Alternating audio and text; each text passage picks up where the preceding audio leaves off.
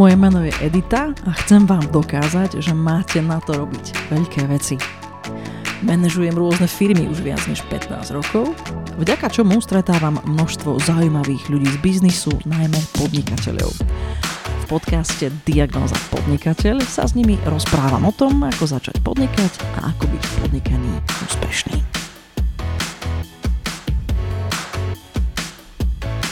Mojím dnešným hostom je Janka Zajicová. Jana začala podnikať v online biznise a tvoriť e-shopy už pred viac než 17 rokmi spolu s manželom Martinom. Dnes má ich spoločnosť Creative Sites viac ako 46 kolegov, tvorí kvalitné e-shopy na mieru a rok čo rok kontinuálne udržateľne rastie. Janka žila a podnikala v Čechách i na Slovensku. Počas podnikania spolu s manželom vychovali dve deti, zrealizovali tri ročníky online konferencie Creative Summit and Expo a ona sama sa pritom odborne podielala na vytvorení viac než 1200 e-shopov. Je presvedčená, že v práci je dôležitá sloboda a že ženy toho dokážu oveľa viac, ako mnohé tušia. Dnes sa preto spolu porozprávame o Janinom vnímaní fenoménu podnikania žien a samozrejme zabrdneme aj do sveta tvorby e-shopov a príbehu značky Creative Sites. Janka, vitaj. Ďakujem za pozvanie. My sme si potýkali tesne pred e, týmto podcastom a ja tu mám pripravené otázky vo výkani, tak keď sa pomýlim, tak to je normálka, to sa mi tak stáva. A ďakujem, že sme si mohli potýkať. Som rada, že si prišla a každému človeku, ktorý príde, na začiatku položím otázku takú prvú, že z takže idem na ňu, dobre, a potom sa dostaneme k všetkému ostatnému. Prečo by si vás zákazníci mali vybrať, Janka? Tak jednak sme stabilná spoločnosť, tých 17 rokov už fungujeme a stále rastieme, ako si povedala, a vytvárame profesionálne kvalitné e-shopy. A to je vlastne taká vec, že s manželom sme takí perfekcionalisti, že to máme mm-hmm. takú trošku úchylku. Takže my vidíme vlastne aj každý pixel a nič nám neunikne a na tej kvalite tam ozaj veľmi záleží. Takže to je akoby, že jedna časť. Potom uh, sústredujeme sa na expanziu e-shopov, uh-huh. čiže pomáhame e-shopom expandovať do zahraničia. To majú tiež naše e-shopy veľmi dobré výsledky a máme momentálne e-shopy v 20 krajinách, dokonca máme aj že vietnamskú jazykovú mutáciu uh-huh. a neustále vlastne predávame ďalšie mutácie a robíme aj automatizácie procesov, vývoj námieru, akože je tam toho veľa, ale k tomu sa asi dostaneme potom ďalej. Určite. Musím ti povedať, že veľmi málo ľudí tak obšírne, tak akože celostne odpovie na tú prvú otázku, to je výborné. Určite sa k tomu biznisu ešte dostaneme, ale obvykle začínam tým, že trošku sa porozprávame o príbehu, že ako vlastne sa ten človek dostal k podnikaniu. Takže Janka, ty si sa ako dostala k podnikaniu? Chcela si ty celý život podnikať od malička? Ako to bolo? Mm, práve, že nie. Ja keď som bola malá, ja som chcela iba, že pomáhať ľuďom. Uh-huh. Mama dokonca si pamätá, že som chcela byť mníška. Fakt? A, uh-huh, ale to ma potom prešlo, keď som zistila, že teda ako žijú mníšky a že nemôžu mať partnera.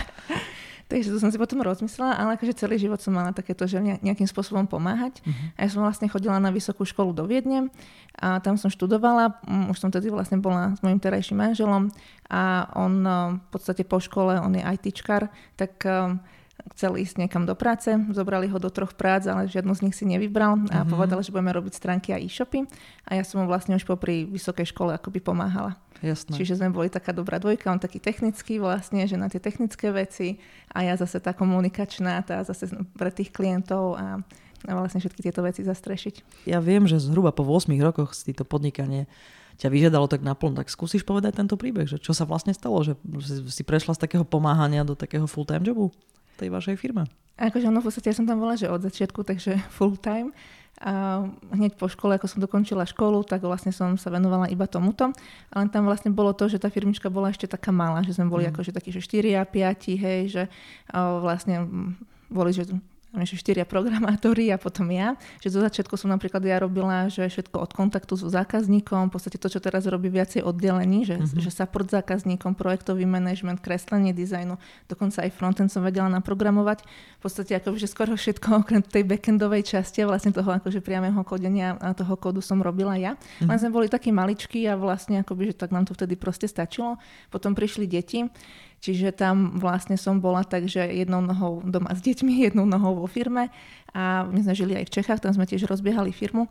A keď sme na Slovensku vlastne človek, ktorý nám tu riadil vtedy tú pobočku, to nazvime, že na Slovensku, tak on sa rozhodol odísť z nejakých rodinných dôvodov. A my sme sa vlastne akoby, že potrebovali teda vrátiť sem naspäť. A vtedy mal syn rok a vtedy som vlastne akoby Mm, takže fakt, že musela si nanechať, že OK, že, že už vlastne akoby, že minimálny čas s deťmi a, mm.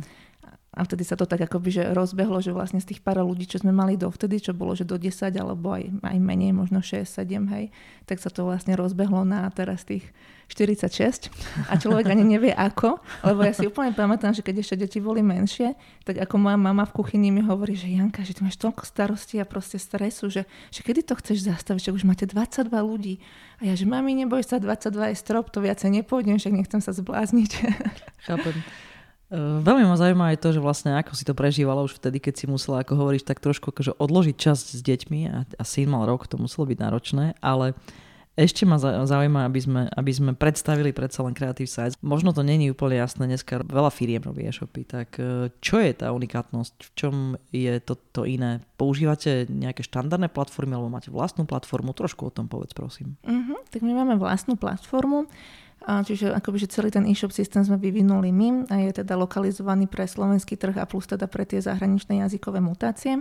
Áno, je veľa firiem, ktoré robia tieto služby. Tam to vlastne rozlišujeme v podstate na tie prenajmové riešenia, čo my ani neberieme úplne ako konkurenciu, lebo tam si vlastne zaplatíš akoby, že nájom a mm, no, všetko si vlastne musíš spraviť akoby, že sama, alebo potom si nájsť nejakú firmu, že ktorá ti s tým pomôže. A potom tie open sourceové riešenia, to tiež úplne nie je naša konkurencia, lebo to je zase, že si akože vieš voľne stiahnuť akoby, že nejaký e-shop systém, hej, to si nainštaluješ a zase ale potrebuješ programátora, grafika a tak ďalej, že ten človek potrebuje strašne veľa skúseností, že aby, aby toto celé akoby, že vedel kvalitne a odborne zastrešiť. Čiže tá naša výhoda je to, že to robíme na mieru, že vlastne dáme tomu klientovi aj to poradenstvo, to know-how, tie skúsenosti dlhoročné, ktoré máme a on si vlastne tieto veci nemusí študovať.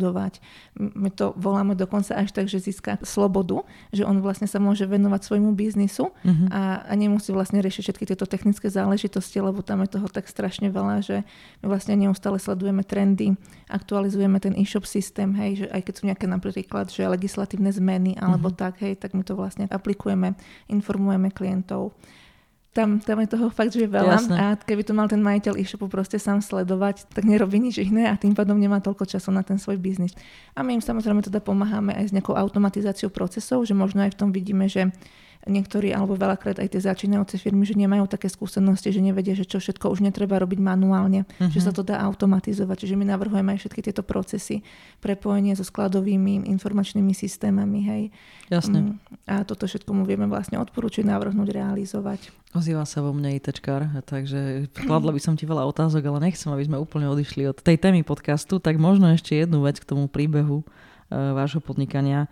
Keďže ste vybudovali systém, ktorý má viacero mutácií a teda sprevádzate aj klientov tak, že vlastne tým pádom idú do zahraničia. Máš na to názor, že vlastne budovať značku len na Slovensku alebo expandovať? My určite odporúčame expandovať. Tam totiž to e-shopy majú úplne že iné výsledky. Čiže hmm. jednak aj akože určite, keď si spomenieš na nejaký e-shop, tak máš po pamäti také tie, ktoré sú proste aj v iných krajinách, lebo hmm. tie aj výrazne rýchlejšie rastú. Čiže keď sú dobré roky, dobré časy, tak tedy vlastne tieto e-shopy, že oveľa viacej rastú. Tam vieš, keď na Slovensku spravíš, ja neviem, s e-shopom obrad, že 500 tisíc, tak v zahraničí v jednej krajine ďalších 500, v ďalšej krajine ďalších. Hej. Čiže tam sa ti krásne násobne vlastne aj ten obrad ti rastie, získavaš väčšiu stabilitu nových zákazníkov. Jasne a napríklad, keď bol teraz minulý rok akoby, že pokles, tak my čo máme štatistiky, tak medziročný pokles medzi 21 a 22 rokom na bežných e-shopoch bol minus 23% a vlastne tieto e-shopy, ktoré nám expandovali, mali iba minus 14%. Jasne. Minulý rok bol vlastne kvôli tej kríze taký akoby, že horší pre e-shopy. Rok predtým zase bol, že extrémny Extrémne boom. Dobrý, no, jasne. Takže vlastne máme aj všetky tieto dáta a tým, že prevádzkujeme viac ako 600 e-shopov, tak vlastne aj vidíme, akoby, že čo sa na tom trhu deje a a potom, keď, um, keď by niekto mal záujem, tak môžete sledovať aj náš LinkedIn alebo tak, tak nejaké čísla a štatistiky dávame aj von. Jasne. Pýtala som sa na to aj preto, lebo tá skúsenosť, aj to, že ste boli v tých dvoch krajinách, že ste tam žili, chcela by som sa vlastne vrátiť k tej veci, čo si povedala. Že ste potrebovali čosi urobiť, lebo vám odišiel človek na Slovensku, kľúčový, a mal si toho jednoročného syna. E, to bolo aké, prosím ťa, spomínaš si na to, že emocionálne, ak si to prežívala ako žena, že vlastne musíš sa pustiť plne do biznisu a, a, a ty, na tie deti nebude toľko času? Vieš čo, akože aj pri cere som tak bola relatívne zvyknutá, že, že som bola tak, že jak som povedala, že jednou nohou tam, druhou tam, že akože popri tom, že jak spinkala, tak som akože robila do práce, hej, a chodila a tak. Um, takže, no, pri synovi to bolo ešte trošku také iné, uh-huh. že predsa on bol taký malý, malý a ešte taký fakt, že taký maznáčik a toto bolo vyslovene, že musela som odchádzať, lebo vlastne bolo treba robiť aj ten sales a vlastne stretnutia s klientami a všetko toto. Takže um, No, bolo to také akože náročnejšie, ale myslím si, že ja som akože to hodne kompenzovala tým deťom, tým, že som mala takýto pocit a vlastne ešte tam bolo aj veľa vzorcov z rodiny, kde vlastne moja mama mala veľmi silnú naviazanosť na deti a som mala pocit, že ona mi to tak úplne, že neberie, alebo že neberie to ako pozitívne, tak vlastne toto som si všetko potrebovala spracovať, lebo o to viacej ako ja som kvázi si to vyčítala cez tie staré vzorce z tej rodiny, tak vlastne o to viacej som potom ako išla na úkor seba. To už sa dostávam k tomu work-life balance, mm-hmm. že som si vlastne akoby, že zažila vyslovene to, že že som akože veľmi veľa energie času venovala práci a všetok zvyšný čas som vlastne venovala rodine, deťom a vlastne nikde som nemala seba. Chápem. Možno tie otázky moje vyzerali nesúrodo, ale ja práve som chcela tak trošku ukázať na to, že keď je žena lídrom, tak to vlastne vôbec neznamená, že nemôže mať taký názor, veľmi relevantný názor, že expandovať, rozvíjať, veľké to mať a tak ďalej. A potom tu je taká tá druhá rovina, že máš deti a vlastne to je veľmi silná vec, ako, že, že chceš im venovať čas, že chceš ich vidieť vyrastať. Hej. Myslím, že mnohé teda ženy to majú naozaj oveľa silnejšie ako muži. A do toho teda ešte tá tretia rovina, čo si povedala, že ako mať nejaký čas na seba, ešte ako seba v tom celom nestratiť. Takže preto ja tak skackam s tými otázkami, tak ešte inak skočím, aby bolo jasné, že koľko to, to je tých akože guličiek, ktoré takto potrebujeme nejakého rozumne vyvážiť a držať v rukách. Už máte veľa ľudí. Mohla by si mi prosím te povedať, že za tie roky, čo pre teba je akože najdôležitejšie pri riadení ľudí? Na, na čo si vlastne musela po ceste prísť? Mm-hmm. Ja to vlastne vnímam tak, že je to práve tá rovnováha, že ja vlastne akoby, že tú rovnováhu mm, hľadám, alebo že snažím sa vidieť a nájsť vo všetkom. A vlastne pri, tom, pri tých ľuďoch je to, to akoby, že rovnováha v tom, že vypočuť si aj ich, vypočuť mm-hmm. si ich názory, ale zároveň vlastne ako ten líder tam udávať ten smer a vlastne tú víziu, že tady to akoby, že ideme. Že zároveň vlastne počúvať, ale byť aj ten, že ktorý vlastne dáva ten smer a tiež vlastne akoby, že rovnováhu v tých vzťahoch, že, že byť s nimi, akoby, že mať priateľské vzťahy, byť s nimi priateľ, ale zároveň vlastne, aby dodávali ten výkon.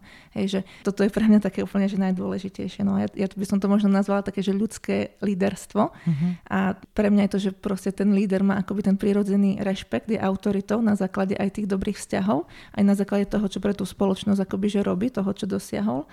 A mm, ja to fakt vnímam ako takú cestu, ako proces a tam nie je nejaký že, že finálny cieľ, hej, že vlastne akoby, že fakt sa učíme, že, že počas toho, ako, mm. a, ako ideme. No. A, a vlastne, že to líderstvo, mm, že kedy si to bolo proste akoby, že také, že, že cez to postavenie, že proste ťa, ti povedali, že OK, ty si teraz že riaditeľ, dosadili tam proste nejakého človeka ako riaditeľa, ale vlastne mm, keď ten človek mal proste nejaké tiež tie, to bolo že staré vzorce, hej, že, hmm. že si akoby že vydupával na základe toho postavenia ten rešpekt, tak to úplne nefungovalo. Čiže ja to mám vlastne nastavené zase už týmto, nazvala by som to možno, že novým spôsobom, že, že cez tých ľudí a, a to mi je proste také akoby, že fakt blízke. A si myslím, že aj preto sa podarilo vybudovať tak veľkú firmu a vlastne udržať e, tam tú príjemnú rodinnú atmosféru, že my fakt sme tam akože veľmi dobrý kolektív a, máme aj veľmi nízku fluktuáciu a všetky tieto veci, hej, že, že tie hodnoty tam máme proste akoby, že takto zdravo nastavené a tí ľudia to tam akoby, že cítia. Možno by sme mali povedať, že ty vlastne vedieš tú firmu, lebo to bo v, tom, v tom príbehu úplne tak neodznelo, že si vlastne v tej líderskej polohe. To som si teraz uvedomila, ako si rozprávala. Čiže e, keby si ešte mohla tak trošku akoby, no, tak dorozprávať ten príbeh, hej. E, mali ste nejaký zlom, tak si sa do toho pustila ešte viac naplno ako predtým. Keď predtým to bol full time, tak potom to musela byť veľká jazda. A ako ste postupne narastli a ako, ako sa vlastne vyvíjalo, toto celé v tebe, aj to líderstvo, aj to hľadanie rovnováhy medzi tými jednotlivými rolami. A pomaličky by som vlastne chcela dostať k tomu, že, že, že ako máš dneska work-life balance. Tým, že sme boli predtým malá rodinná firma, tak my sme akoby, že nepotrebovali nejakú štruktúru ani hierarchiu v tej firme, to je proste akoby, že jasné, každý vedel, čo má robiť a proste to robil, čiže tam to bolo super. A toto mne inak akože veľmi sedí táto seba motivácia, seba riadenie, že to proste akože, no takých ľudí sme tam proste mali a krásne to fungovalo.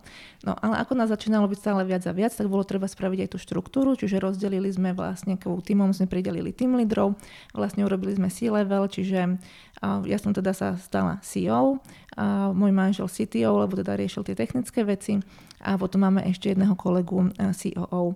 Čiže takto nejako sme akože vybudovali tú, tú štruktúru, akože v podstate hm, hej, firmu som akoby že riadila akoby, že celý čas, i keď akože predtým to nebolo také, že, že oficiálne nazvané, že CEO, mm-hmm. hej, ale, ale v podstate to tam tak nejako, že prirodzene to tak plynulo a potom prirodzene vlastne akoby sme sa aj všetci teda dohodli, že teda tým CEO sa stanem ja. No, a čo bola druhá časť otázky? A druhá časť otázky bola, že ako postupne vlastne nabiehali tie ďalšie role, ktoré sme už spomínali. Hej? Tým, že ste mali teda viac ľudí, tak si začala sa zaoberať tým líderstvom. A medzi tým vlastne ste mali ďalšie dieťa, ak, to, ak tomu správne rozumiem. E, tak ako sa vyvíjala teda tá materská rola vtedy? Vieš, koľko si mala času na to celé? A ako si to balansovala? No, akože bolo to zaujímavé. A akože, tak dalo sa to. Akože vždy sa to dá, keď človek chce. Akože deti, keď boli úplne maličké, tak vlastne tedy nás bolo ešte menej. Uh-huh. A v podstate m, mm, tých vyše 20 nás bolo, keď už syn mal možno, že ten rok a pol, dva, hej, že, že ono to tak vlastne ako, že nejako postupne prirodzene rástlo. Čiže čím aj deti boli staršie, tým boli možno viacej samostatnejšie, ale vždy som sa snažila im venovať ten čas, že ja som to vlastne mala, takže okay, že mm, že podľa mňa je veľmi dôležité, že kam dávame pozornosť, tak vlastne akoby, že, že tam sa darí, nie, že to rastie. Čiže, mm-hmm. čiže ja som vlastne akoby, že dávala, že 100% pozornosť, keď som bola v práci, proste tomu, tam som bola, že brutálne efektívna, to proste akoby, že išlo jedno za druhým a potom človek tam zavrie dvere a fakt som sa akože potrebovala naučiť, že potom, že OK, že prepnúť v tej hlave a teraz, že 100% pozornosť deťom. A um, tie deti akoby, že um, podľa mňa, že nepotrebujú veľa, že možno, že je akože fakt, že veľký rozdiel, ale teda čo som si ja uvedomila a pochopila, že aj keď veľa tých mamiek možno je, že na materskej, ale tak to sú na mobile, píšu si s kamoškami, volajú a vlastne nede, alebo varia, upratujú, mm. hej, a že nevenujú tú 100% pozornosť tým deťom za ten deň, tak vlastne akoby, že je jedno, či tá mama je v práci, alebo vlastne akoby, že je doma, ale, ale vlastne akoby, že tú pozornosť dáva niekde inde. Vlastne tam s nimi nie je. Áno, No, čiže ja som si vlastne akoby, že toto tak uvedomila a tým pádom potom, keď som prišla domov, tak ja som fakt tým deťom akoby, že sa snažila dávať 100%. Ale Chápem. tiež som mala také momenty akoby, že toho aj vyhoretia, aj toho, že vlastne potom uh, že ja som zabudla na seba. Že teraz presne mám kamarátku, ktorá to tak akoby, že mi pekne po, popísala, že no, že, že chodím na koučovací kurz a proste akože bavili sme sa že o tých oblastiach života a že, že teraz, že OK, že v práci proste, že človek maká, potom prídeš domov, tam máš druhú šichtu, hej, že ideš, zase sa venuješ tým deťom domácnosti a že ako toto vyvážiš, že kde je ten work-life balance a ja, že Jani, ale že kde máš seba? Veď ty tam ešte stále nemáš proste, že seba, hej, že a potom ešte partnera a tak ďalej. Čiže mm, hej, že tých rolí máme proste, že viacej a ja som teda dostala takú facku od života, že tým, že som toto akoby že nevedela alebo zabudala stále na seba, tak potom mi vlastne akoby že našli rakovinu a, až tam prvýkrát som si ja uvedomila, že aha, že tak toto ma to chce naučiť, že však ja som celý čas nemyslela na seba. Že proste tom rebríčku akoby, že mm. poradí to bolo presne tak, že OK, že, že deti prvé, potom firma a potom akože nebolo dlho, dlho nič, lebo na to nebol čas, to akože všetok čas a energiu si dala proste do týchto dvoch oblastí, takže nič nebolo. A potom vlastne akoby, že, že niekde ja, no možno keď raz za mesiac mi akože ostane čas. Aj to som vlastne nepoznala vtedy ešte sama seba, nevedela som, že čo mám rada, čo mi robí radosť a vlastne všetky tieto veci. No. Ďakujem, že to spomínaš, lebo to je samozrejme veľmi taká citlivá vec v tvojom živote. Skúsi nám len tak akože rámcovo podať v čase, že kedy toto nastalo a čo to potom s tebou robilo. A aké ďalšie pochopenia vlastne museli prísť za tým? Čo, kedy to bolo asi v akom období, no, čo sa týka vývoja firmy? Možno, že nejakých 5-7 rokov dozadu. To inak ten čas tak uteká, mm. že to už ani fakt, že človek Nevieš nevie. to už ani lokalizovať poriadne. A ja inak sranda je, že keď teraz sa tak nad tým zamýšľam, tak ja som si vlastne fakt tedy myslela, že viem, že vtedy ma to akoby že naučilo, že dávať seba na prvé miesto, ale ja sa to učím stále že, že stále akoby, že sa to odkrýva že do väčšej a väčšej hĺbky a vlastne, že aj keď som si tedy myslela, že OK, tedy som napríklad začala, že každé ráno cvičiť. Mm-hmm. Alebo že som začala, že chodiť akože na prechádzky do parku, že, že sama. Alebo akože fakt, že, že nájsť si taký ten, ten čas, že pre seba. A inak odtedy fakt, že pravidelne ráno cvičím a poctivo si privstanem a si zacvičím a že mám aspoň ten nejaký čas pre seba. Ja sa ti priznám, že ja som mala tiež takúto situáciu, ale nie takúto vážnu samozrejme. Vyskočila mi platnička až vtedy som bola schopná dovtedy som sa vždy snažila, nejak som to stále odložila, ale odvtedy som bola schopná dvakrát do týždňa cvičiť. A my sme tú platničku dali dokopy a nič nebolo treba robiť, ale trvalo to celkom dlho a tak niekedy naozaj potrebujem od toho tela mm-hmm. takéto impulzy. To som si tak aj tak minule uvedomila, že dlhšie som nebola chorá a že vlastne ja som fakt tú chorobu mala vyslovene na to, že som si nedokázala bez toho oddychnúť. Že som si vyslovene, že nedovolila bez toho oddychnúť. Že my ženy, že ja neviem teda, že prečo to tak máme, a či to tak majú všetky, ale teda ja som to tak určite mala, že proste akoby, že ja som to volala, že vrtula v zadku, ale že vyslovene, že si sadneš a teraz ty máš pocit, že robíš niečo zlé že že máš deti, máš domácnosť a ešte toto treba, ešte v záhrade sa treba postarať a, a ešte som neurobila toto a teraz ti to hlavou ide proste, že 30 vecí, že ktoré ešte treba a ty tam vlastne nevieš už ani kľudne sedieť. To ťa to vystrelí a ideš to proste robiť. Že toto, kým som sa naučila, že fakt sa dať, že, že do kľudu, že nie, nie, ty môžeš mať čas aj pre seba, že ty si môžeš proste oddychnúť, dopriať. Že ja som si fakt, že dlho mm, ani že nič nedovolila si poriadne, že kúpiť, hej, že nejaké, mm. že, že drahšie šaty alebo niečo, že na to vôbec nebol čas, hej, že to proste fakt som bola, že 100% práca, 100% deti a proste na nič iné nebol čas, no. Keď to teraz takto spätne reflektuješ, tak e, čo je toho koreň podľa teba? Je to naozaj, že kulturálne, alebo, alebo z rodiny to máš, alebo proste to je povahová záležitosť? Lebo ja teda tiež poznám veľmi veľa žien, ktoré majú takéto fungovanie a sama podľa mňa som mala takéto E, takéto fungovanie. Veď ja už som maličky o tom nahlas začala hovoriť, že som tiež prešla, pre, prešla vyhorením. Um, takže ty to s čím asociuješ? Čo si myslíš? Čo sú tie korene? Prečo to takto máme?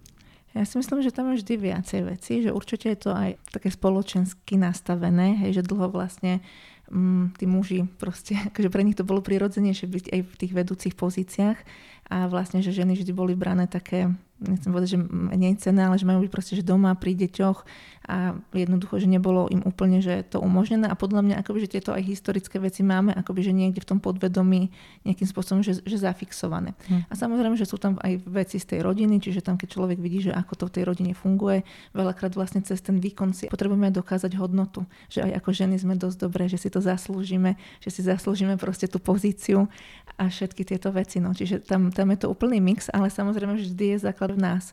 Lebo ak by my sme s tým nemečovali, tak by sme vlastne akoby, že podľa toho, že by sme to proste mali v tom živote inak, že my akoby sa sami rozhodujeme o tom, ako žijeme a vlastne ako si ten život tvoríme. Čiže mm, poslednej dobe to, toto mám také, že, že veľmi silné, že fakt, že na tých našich rozhodnutiach akoby, že závisí, že všetko. Ak to nie je moc citlivé, môžeš prosím sa trošku povedať, že vlastne ako dlho prebiehala tá choroba a čo ti vlastne urobila? Okrem toho rozhodnutia, že odtedy teda e, sa trošku venuješ jej sebe, tak e, nejaké iné rozhodnutia si robila? Ja neviem, o režime alebo o tom, že ako si doma delíte zodpovednosti a tak ďalej? Hej, akože u mňa to nebolo až také úplne, že, že vážne, že vlastne... Mm, bola som pozorovaná, ale vlastne tým, že ja som si tieto veci uvedomila, tak potom už začali byť výsledky dobré, takže nepre, nemusela som nejakým spôsobom to liečiť alebo proste niečo. Že, mm, Našťastie mám tú intuíciu takú, že celkom dobrú a ja mm. vždy som si spájala tú psychosomatiku proste, že vždy som to tak akoby, že vedela, že každá choroba a každá vlastne vec v tom živote, že je akoby, že nejakým spôsobom, že prepojená s nejakým uvedomením a že čím skôr tú vec pochopím a začnem aplikovať v živote, že spravím to rozhodnutie, tak vlastne tým skôr to viem aj na tej fyzickej úrovni si dať do poriadku. Takže, takže toto bolo také, mm, si myslím, že asi jediné, to, že to dávať seba na prvé miesto. Tedy som si fakt myslela, že viem, že čo to je, že to bude to, že budem cvičiť. Ale ešte vtedy som stále nevedela oddychovať to som sa zase učila proste fakt, že, že v priebehu, že, že potom sa stále odkrývali ďalšie a ďalšie vrstvy, že tam to bolo fakt len to, že, že OK, tak v rámci toho režimu, ktorý stále musí makať, tak si vyčlením teda v rámci toho makania, aj to makanie potom akože že pre seba, hej, ale, ale vlastne, že teraz napríklad už to zase vnímam, že úplne, úplne inak. No mám taký pocit, že človek fakt sa akoby, že postupne stále stáva akoby, že niekým iným.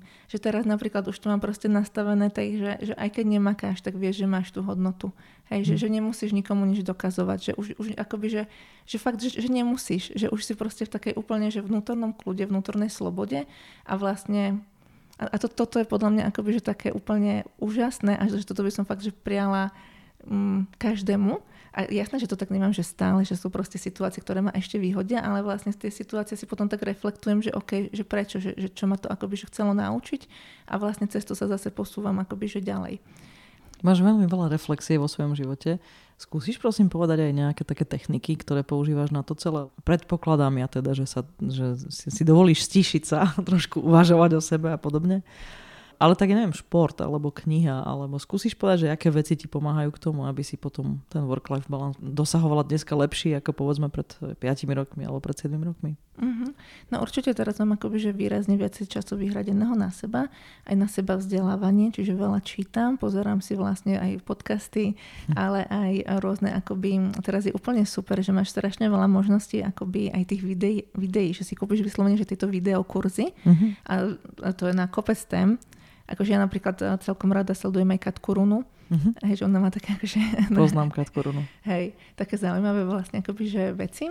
Um, Takže akože je, je tam toho viacej, že čo mám akože rôznych kurzov, ale inak je sranda, že veľakrát si to človek kúpi a ani to nestihnem dopozerať a už ich mám toľko a už mám to vlastne zase akoby, že, že nechcem sa dostať zase do toho stavu, že teraz, že to bude mať ako povinnosť, hej, že proste, že fakt, že niekedy to mám iba tak, že OK, že doprajem si iba byť proste, že sama so sebou, ako si povedala, že iba sa stíšiť a iba sa vlastne počuť, hej, alebo že iba ísť proste, že na prechádzku že aj včera som bola na prechádzke s obsom a proste iba fakt tak, že na chvíľku si tak akoby, že zastať a proste, že vnímať a, hmm. a nepotrebujeme podľa mňa ani, že nič extra alebo že iné, hej, alebo že fakt, že, že proste, že keď niečo robíme, tak to robiť, že naplno, že keď si s tým dieťaťom, tak fakt proste, že naplno s ním si.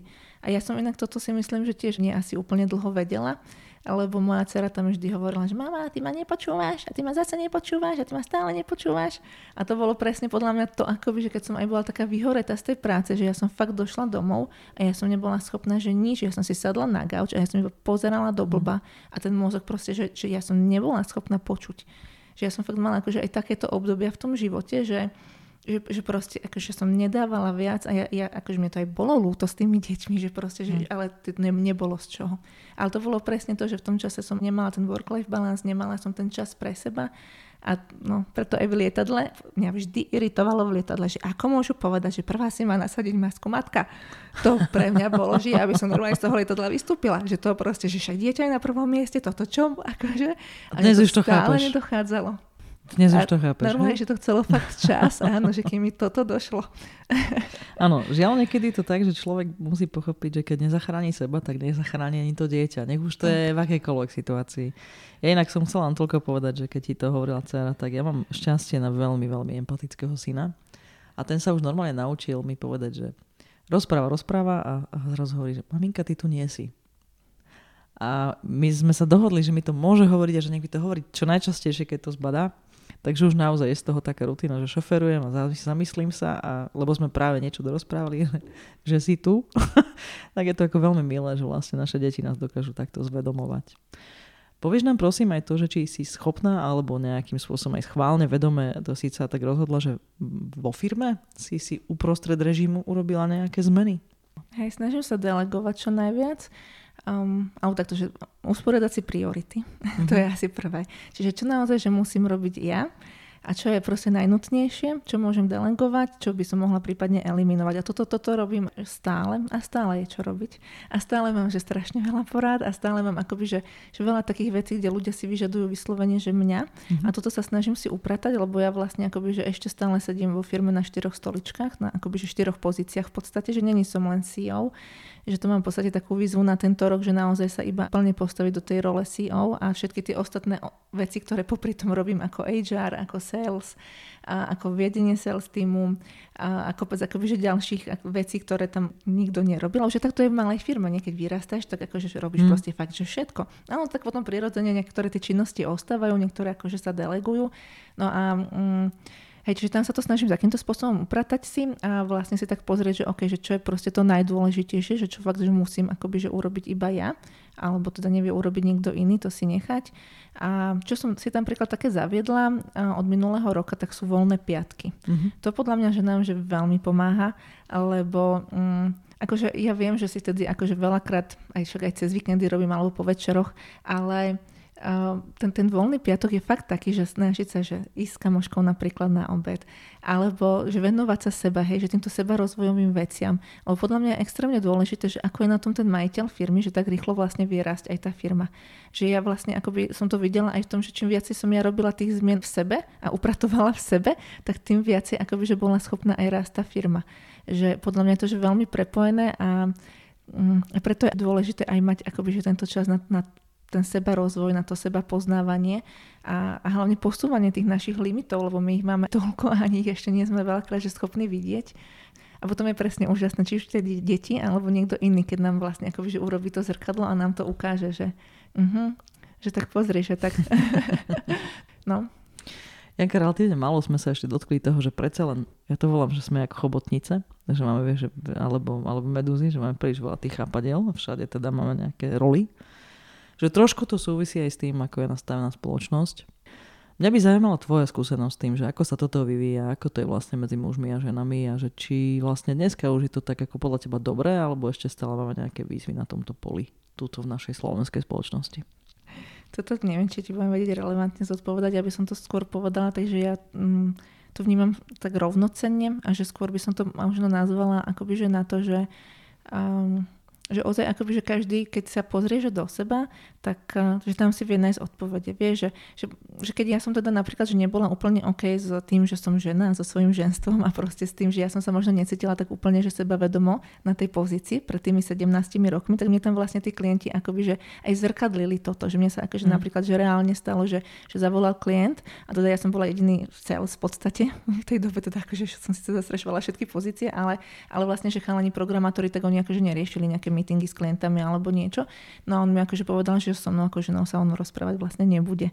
Hej. Ale akože teraz by som si to napríklad vysvetlila už tak, že to bol akoby že môj program, ktorý sa mi vlastne iba takýmto spôsobom cez toho klienta akoby že odzrkadlil a um, akože teraz by sa mi to nestalo. Hej. Úplne a, rozumiem.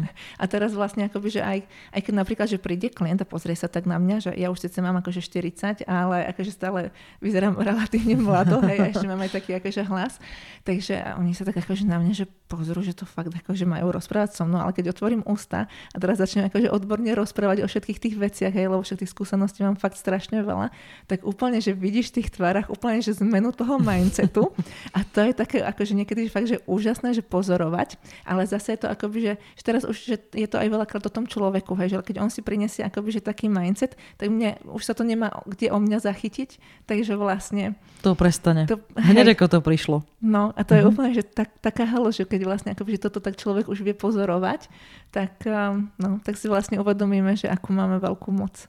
Mne príde veľmi cenné, že toto hovoríš, pretože ja som presvedčená o tom, že aj keď nás teda rámcujú tie spoločenské dohody a všelijaké také ako presvedčenia, že toto je táto rola a toto je hentá rola, počula som taký dobrý výraz v angličtine, že brule. A teraz to preložím, že to je že bullshit rule. Hej tak e, aj keď teda máme bullshit rules v spoločnosti, tak veľmi veľa závisí od nás. A naozaj od nášho vnútorného sveta. A veľa som sa už o tom so ženami rozprávala, preto som aj chcela, aby sme dneska mali takúto tému, pretože sa zdá, že fakt, že najmenej polovica problému je v tom, ak vnútri žena cíti, že s tým rezonuje, že vlastne, aha, že to, to, to ma bude čakať, že mi, že mi povedia, že som nie dosť dobrá, alebo že, že budem tá blondína pre toho muža, alebo aj niekedy aj pre tú ženu. To, je akože to, to sú vzorce, ktoré dokážu byť aj v ženských hlavách, že dojdu na nejaké miesto a tam čakajú chlapa, alebo tam čakajú nejaký taký niečo prudké. A keď tam proste je tá iná energia, tak sú takí zmetení.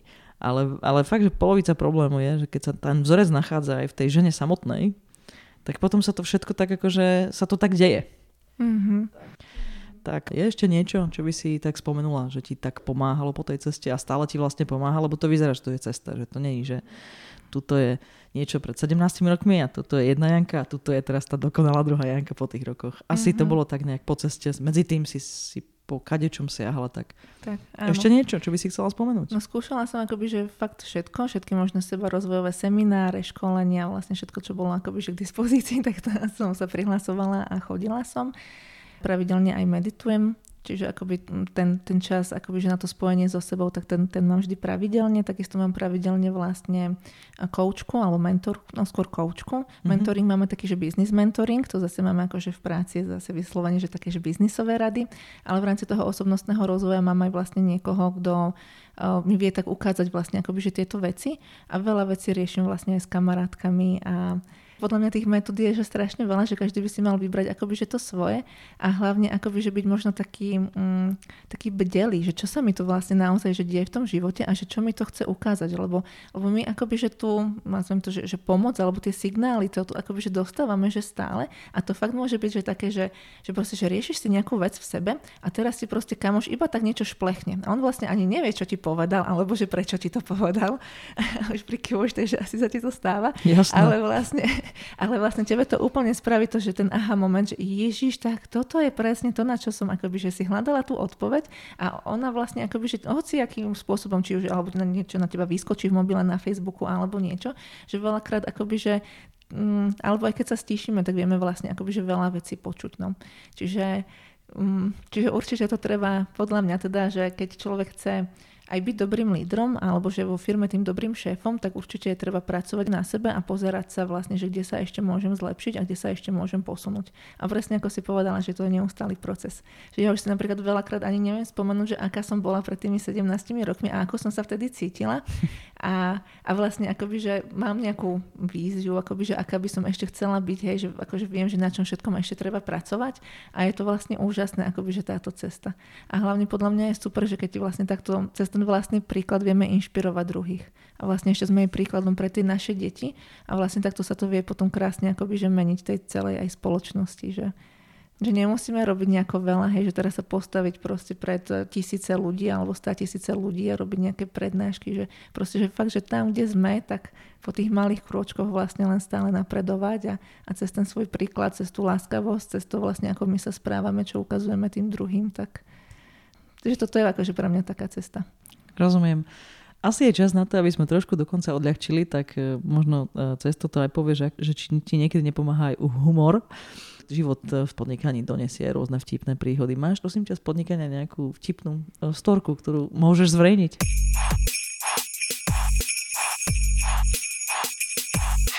Akože my sa v práci veľa smejeme a ja samozrejme, že milujem humor. A mm, som tak rozmýšľala, že čom, tak kolega mi dneska poradil. Mali sme takú vtipnú príhodu, že klient začal proste, jak si prešiel na naše e-shop riešenie, tak začal, že veľa predávať. A on ani nečakal, že proste, že toľko sa mu zrazu začne predávať, oni nestihali vyrábať. Tak normálne vlastne jeho kreatívny nápad bol, že OK, tak napíšem na stránku, že nestíhame, zatvárame proste, akože keď budeme stíhať, my otvoríme e-shop. A normálne akože na domenu si nahral obrázok. A my iba, že Ježiš, keď sme to videli, tak my iba voláme klientovi, že pán klient, to nemôžete, veď Google, pozície na Google, že veď akože všetko to, čo sme akože vybudovali tú hodnotu, že teraz by si to stratili, že musíte dať naspäť ten e-shop a že my akože mu poradíme, že ako vlastne, lebo u nás sa dá ten e-shop aj prepnúť, že do režimu katalógu produktov, že vlastne nedá sa nakupovať, že vlastne jedným kliknutím v podstate znefunkčníš tú, tú možnosť toho nákupu, ale vlastne Google to stále bude indexovať, takže sme mu to potom vysvetlili a sme mu to zachraňovali. A to, to, to, to by sme akože nečakali, že to bolo také fakt, že milé, že my nestíhame, my zatvárame. No tak sa ešte chvíľočko vráťme k tej téme a skúsme ju len možno tak, že uh, zaramcovať. Keby si tak mohla niečo odkázať ženám, ktoré túžia podnikať, tak čo by to bolo po tých, po tých rokoch uh, z toho všetkého, čo si vlastne povedala? Ako nájsť ten work-life balance? Asi uh, to, že aby sa nebáli, aby boli fakt odvážne, aby si dovolili Hej, že veľakrát je to aj o tom, že čo si my dovolíme, že dovoliť si aj, že snívať vo veľkom a proste akoby, že fakt, že nasledovať tú svoju víziu. Um, potom samozrejme, že nebáť sa robiť aj chyby, lebo tie nás akože posúvajú vpred. A ako si nájsť ten work-life balance, tak um, no, myslieť aj na seba a snažiť sa si to nejakým spôsobom že vybalansovať, že OK, tak teraz, že toľko tu budem v práci a keď naozaj sa rozhodnem, že budem tam do tej štvrtej, tak o tej štvrtej zavriem tie, tie dvere a, a keď, keď to nestíham alebo niečo, tak akože ja som napríklad robila veľa, že po nociach, čo tiež není úplne že zdravé, to mm. neviem, či by som teraz odporúčala, ale akože stále to tak mám, že mám takú tú zodpovednosť a že keď niečo nestíham, tak ja to fakt radšej spravím v noci. Jasne. Že potom to po obedie alebo ten čas venujem naozaj tým deťom a venujem im ho naplno a potom vlastne akoby, že večer si to ešte dorobím. A čo samozrejme není ideálne, ale tak keď není na koho delegovať, tak, tak nemáš čo iné spraviť. Alebo potom teda, že nastaviť si to postupne v tej firme naozaj tak, že, že aby bolo na koho delegovať. Ale to hlavné je asi to, že dávať seba na prvé miesto, no, že fakt, že myslieť v tom na seba, že aj to podnikanie my by sme mali robiť, že pre seba. Hej, že, že pre koho ho robíš? V podstate, že pre seba, alebo akoby, že alebo teda ja to robím, pretože mne to prináša ten pocit slobody. Hej, alebo že, že vlastne, že si to môžem robiť po svojom, môžem si to robiť tak, ako, ako ja chcem a môžem vlastne slobodne, ja neviem, mať napríklad tie piatky voľné, hej.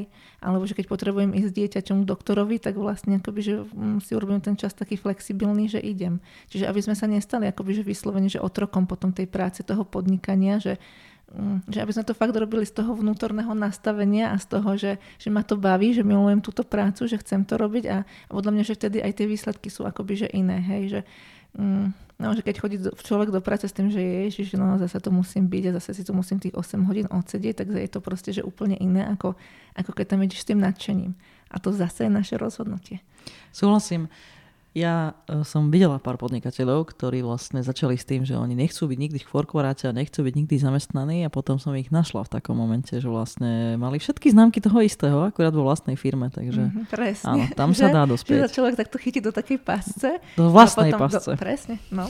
A ani si to neuvedomíš, čo je na tom. Vieš, že ešte máš potom také niekedy, uh, ako to povedať, že nie že zaslepenie, ale že taký, taký pocit, že však je to tvoja firma, že však akoby to není také zlé, hej. Áno, podnikanie je pekné a, a, a asi aj dôležité a tak ďalej, ale v každom prípade to nie je celý život. Tak. Janka, ja by som sa ešte v závere podcastu chcel vrátiť trošku ku Creative Sites, lebo som sa vôbec nespýtala na vašu konferenciu, na ten Creative Summit and Expo. Tak eh, prečo vlastne on existuje a, a, a čo je obsahom? Tak my sme vlastne akoby mali takú potrebu alebo takú túžbu, že vzdelávať majiteľov e-shopov.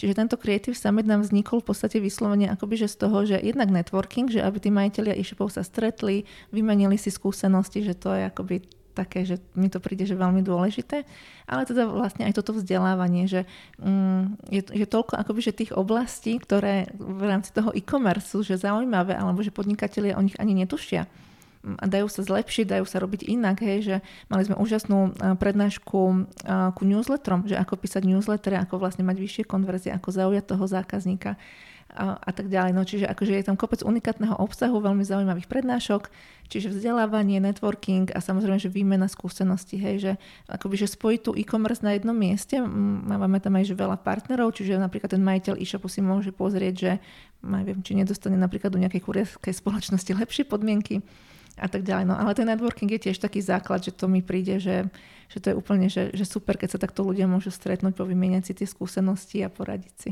Chcem ti povedať, že je veľmi zaujímavé, že keď rozprávaš o tej pracovnej časti, tak sa dostaneš do takého zrýchlenia a je to celé také takto ocípa.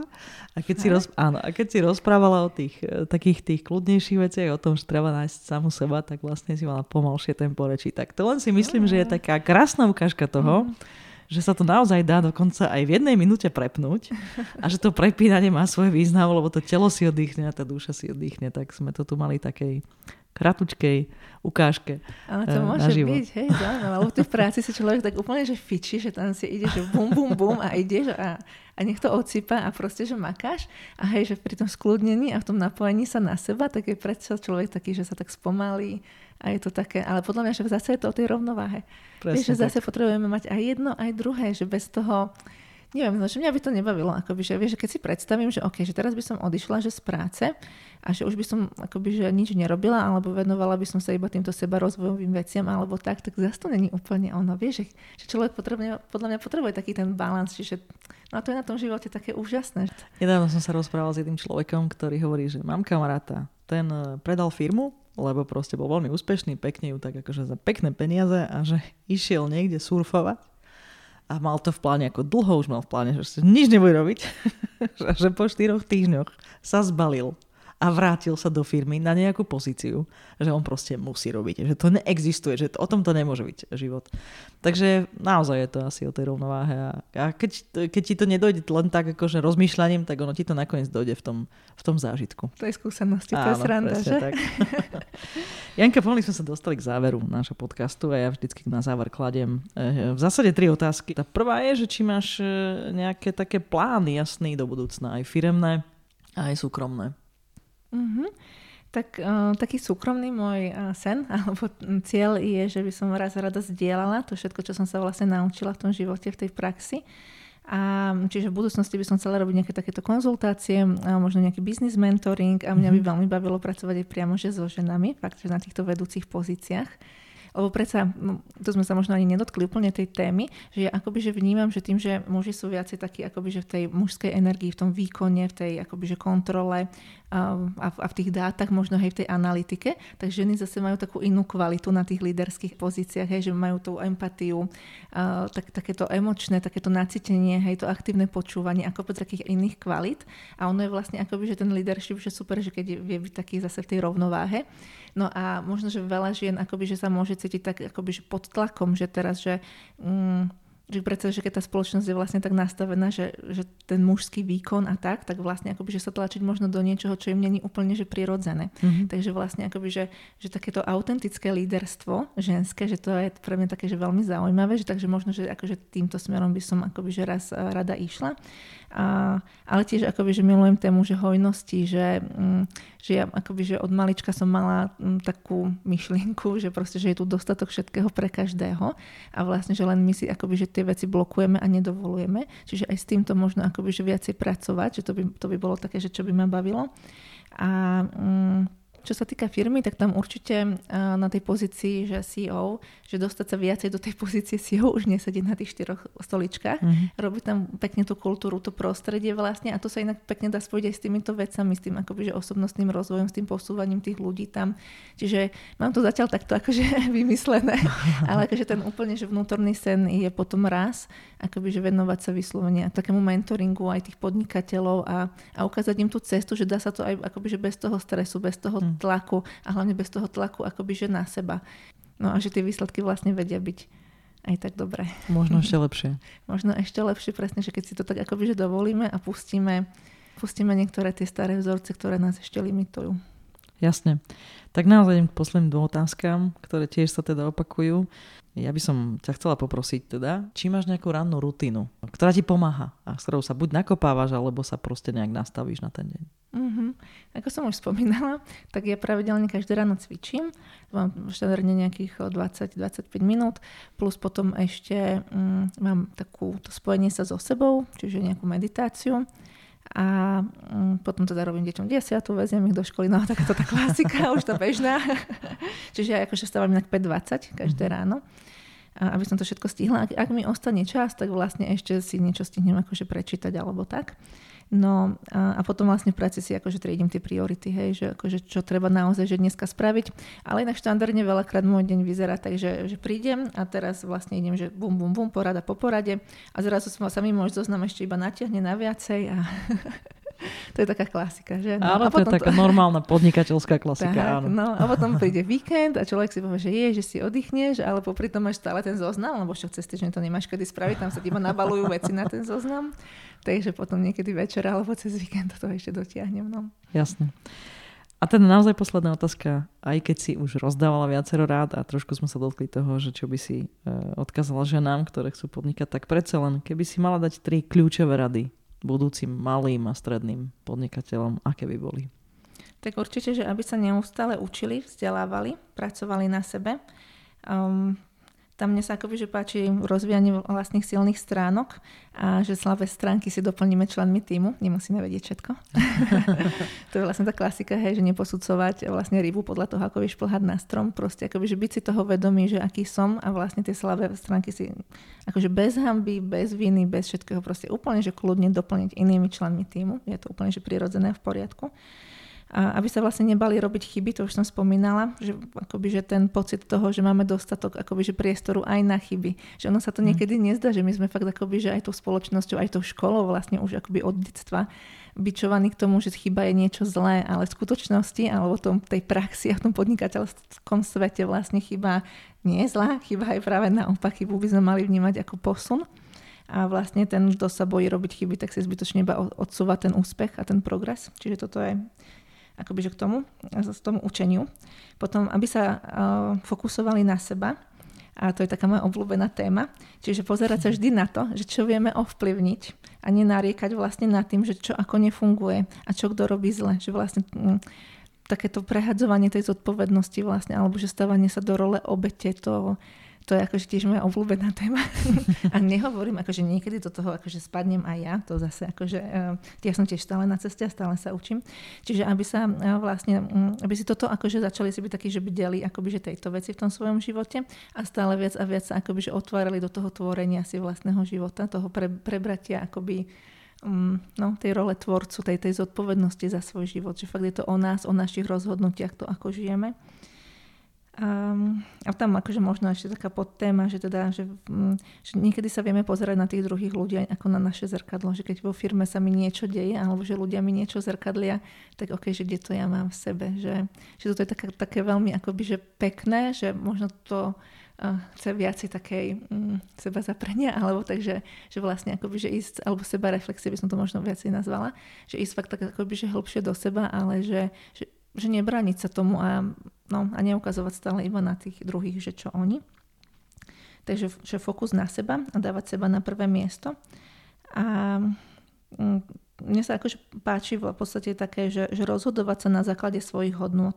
Že proste vedieť, že čo je pre mňa dôležité a proste fakt, že nezabúdať na seba, na to, kto som ja, čo sú moje hodnoty, ako ja chcem žiť, že to podnikanie tu robíme, že pre seba.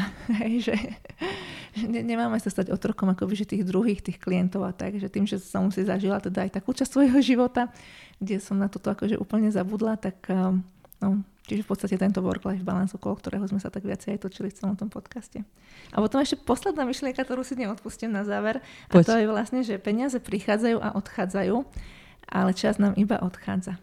Hmm. Že toto si veľa tých podnikateľov možno, že úplne neuvedomuje, že ja som akoby, že predtým som tiež tak bola nastavená, hej, že človek um, že pozeraj na tie finančné výsledky a tak, ale ten čas, ten proste vždy iba odíde. Vieš, to dieťa ti veľmi rýchlo vyrastie. Hmm. A už mám akože relatívne väčšie deti a je to úplne, že veľmi na nich vidno, že ako, ako rýchlo rastú a potom zbytočne si akoby, že niečo neskôr vyčítať, hej, že, že peniaze fakt, že boli, budú, hmm. prídu, odídu, ale ten čas, že, že preto aj tá seba reflexia, že pozrieť sa, že OK, že, že ako naozaj, že chcem žiť a keď potom budem raz na smrteľnej posteli a pozriem sa späť, tak, uh-huh, tak Nebudem bolo... to ľutovať. Tak. Janka, veľmi pekne ďakujem za to, že si prišla. Veľmi sa teším, že sme sa v tomto rozhovore mohli trochu aj viac spoznať. Ja ti prajem, aby sa ti všetky tie sny, čo si vymenovala, aj tie firemné, aj tie osobné splnili. A budem sa tešiť na ďalšie rozhovory, ktoré možno už nebudeme viesť za týmto mikrofónom, ale možno ešte hlbšie, ako sa nám podarilo dneska. Ešte raz ďakujem, že si prišla a všetko dobré. Ďakujem krásne. Vypočujte si aj ďalší diel podcastu Diagnoza podnikateľe. Môj host bude, ako obvykle, hovoriť o svojom podnikateľskom príbehu a dotkneme sa aj novej biznis témy, ktorá vás pri vašom vlastnom podnikaní môže zaujímať. Inšpiráciu môžete načerpať aj na www.diagnozapodnikateľ.sk.